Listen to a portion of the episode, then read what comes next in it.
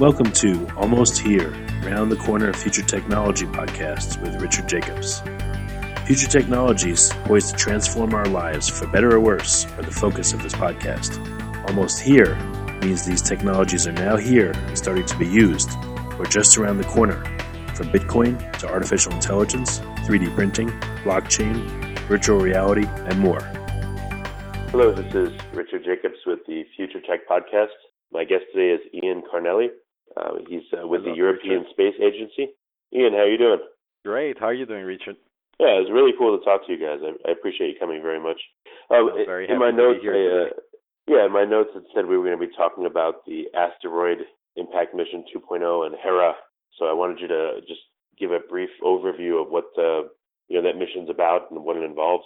Yes, the mission is uh, is a very interesting uh, endeavor we've been working on with uh, NASA since a few years. It actually entails two spacecraft. The whole point is to rehearse uh, an asteroid deflection um, technique and make sure we uh, we understand how it works before we need to apply it to a real case if needed. So uh, we want to impact uh, an asteroid, and to be precise, the moon of an asteroid, and uh, move it a little bit, and then measure uh, how much we manage to move it and all of the properties of this moon, so we can uh, we can validate our models and uh, and get this technique uh, nailed down.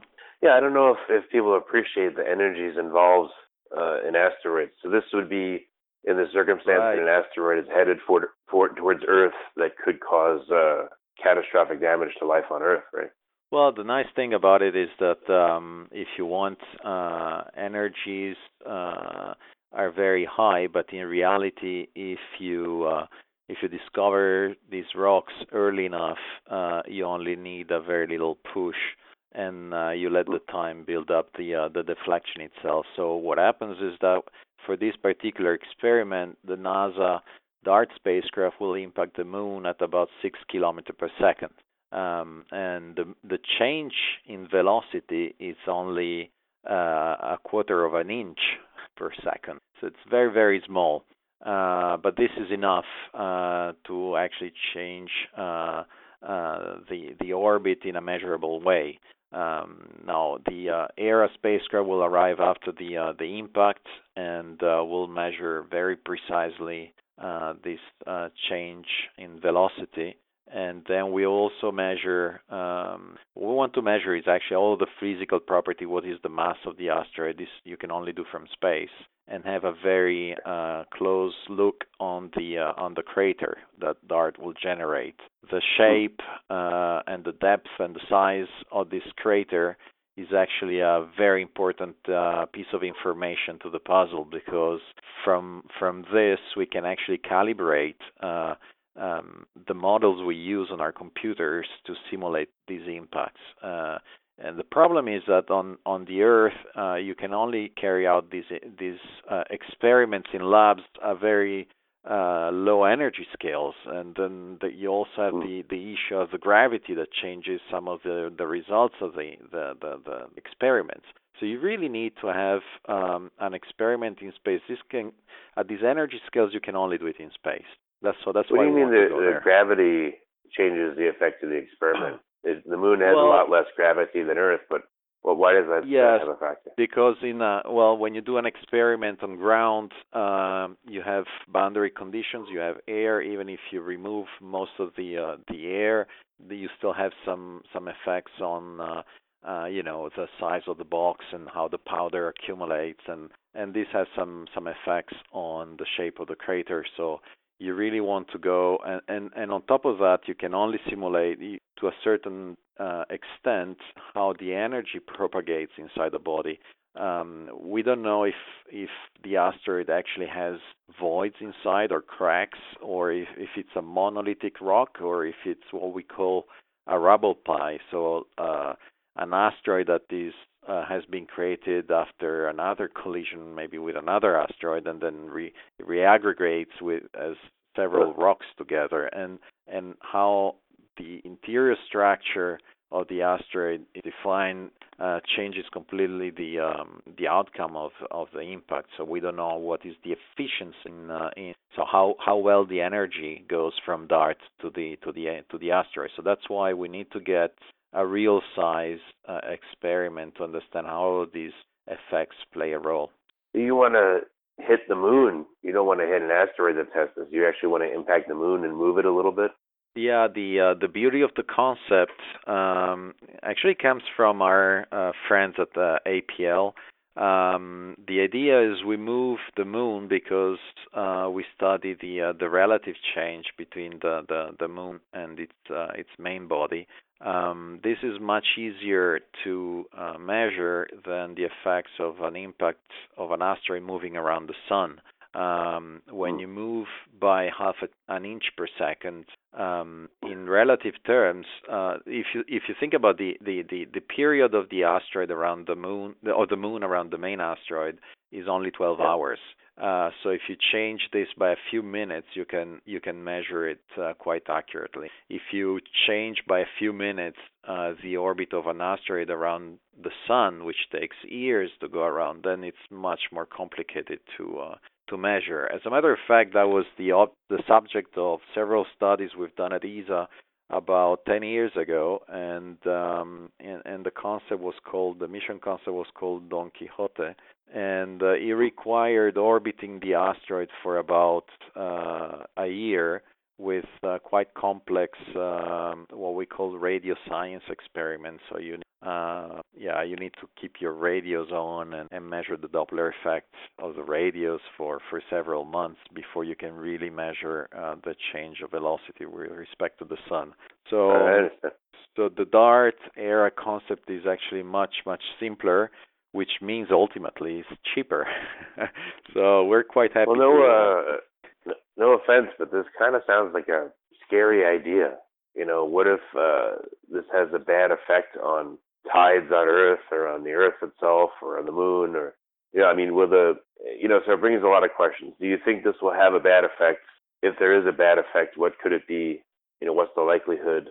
Sure. Well, the thing is, um, the other advantage of doing it, uh, doing this type of experiments in a, with the moon of an asteroid is actually that, assuming uh, you you get it somehow wrong and the re- the results are different from, or let's say that there's not wrong and right, but if the the, the results are different from what we expect, there will not be a uh, a change uh, in the motion of the asteroid with respect to the sun, meaning you have no means to affect uh, what this asteroid does, does in our solar system. So there will be no threat, no nothing. Uh, the, the the moon will not leave its binary system. Will keep orbiting, uh, just with a different, slightly different. Uh, um, so uh, that's also the uh, let's say the added value of uh, of in the the experiment with this this asteroid.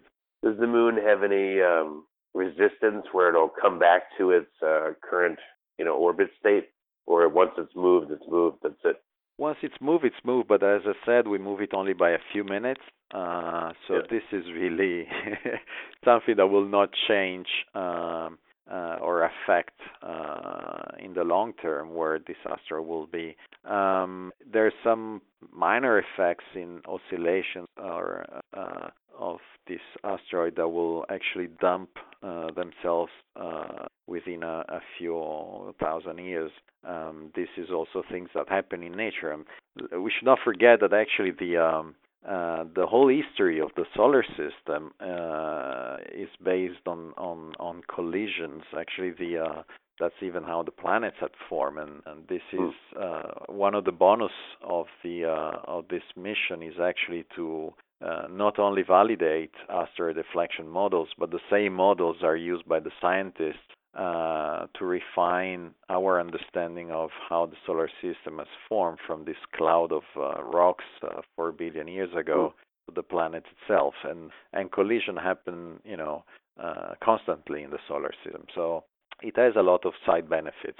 Um, now, uh, all right, what's the likelihood of uh, an asteroid impacting Earth that would have a significant effect or even a devastating effect? How important is this Uh, mission? Yes. So the the community, let's say, um, let's say the most uh, uh, the, the community is, is putting all of its eff- most of its efforts into the size range of about 100 meters, 150 meters diameter.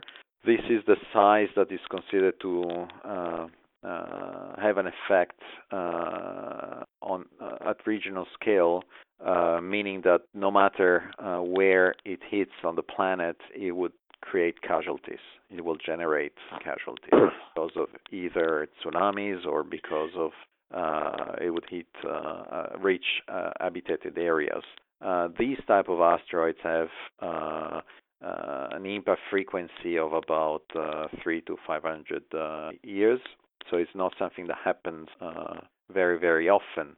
However, these are statistics, and uh, which, which, means that on that, that's that's the average. Then it could happen, you know, anytime. And the point is um, that you really want to have the means to deflect uh, or to to solve uh, this problem before you actually identify it a real threat. It's like uh, you know, it's like buying yourself an insurance policy for for your right. car uh, before you have an accident. They well, what are some uh, of the the parameters involved? How fast do asteroids move in general? What uh, kind of energies would they bring? you like a hundred meter asteroid. How much energy would that impact the Earth with?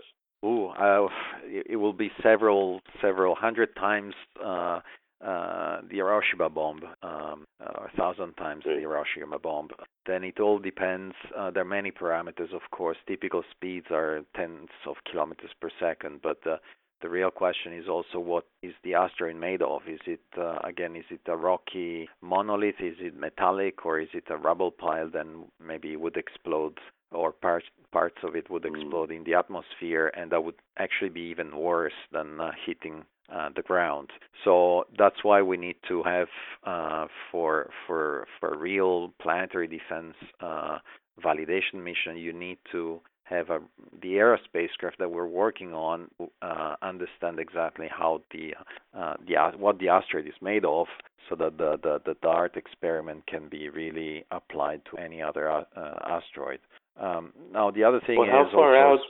Sorry, how far out could we impact an asteroid? I mean, if they move so quickly, you know, current spacecraft well, you know, we have, in how would you get them? speeds are are typically very high. Yeah? So the moment you go to space, near orbital uh, uh, satellite, kilometers per second. So we can we can hit those uh, bodies at very high relative velocities.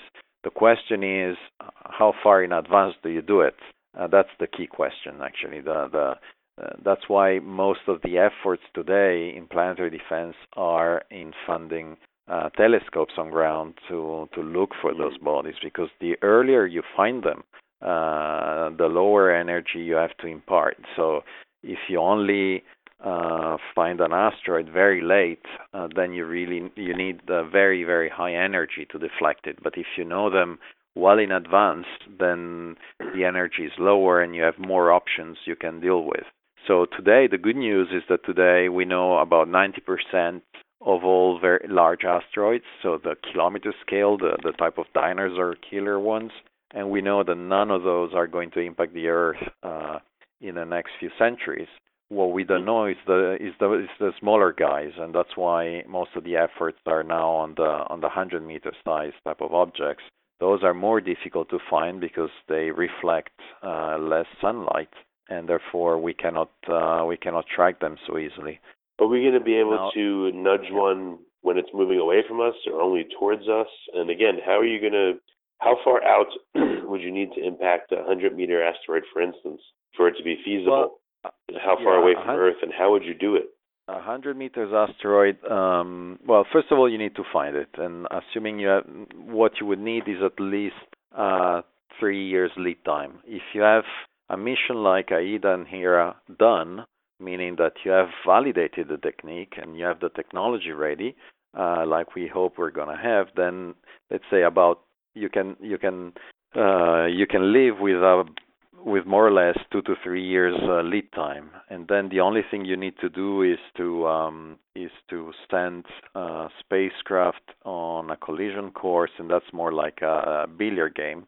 So you only have to put the spacecraft in front, uh, in front of the uh, of the tra- trajectory of the asteroid, meaning that um, it, it's not like a rifle uh, uh, and a bullet. You're always going to be uh, slightly slower than uh, than the asteroid. The only thing you need to do is to let's say be in front of it and and make the asteroid hit yourself actually. So you kind oh, of really? uh, like stepping so you in front of of actually a train or slow something? down.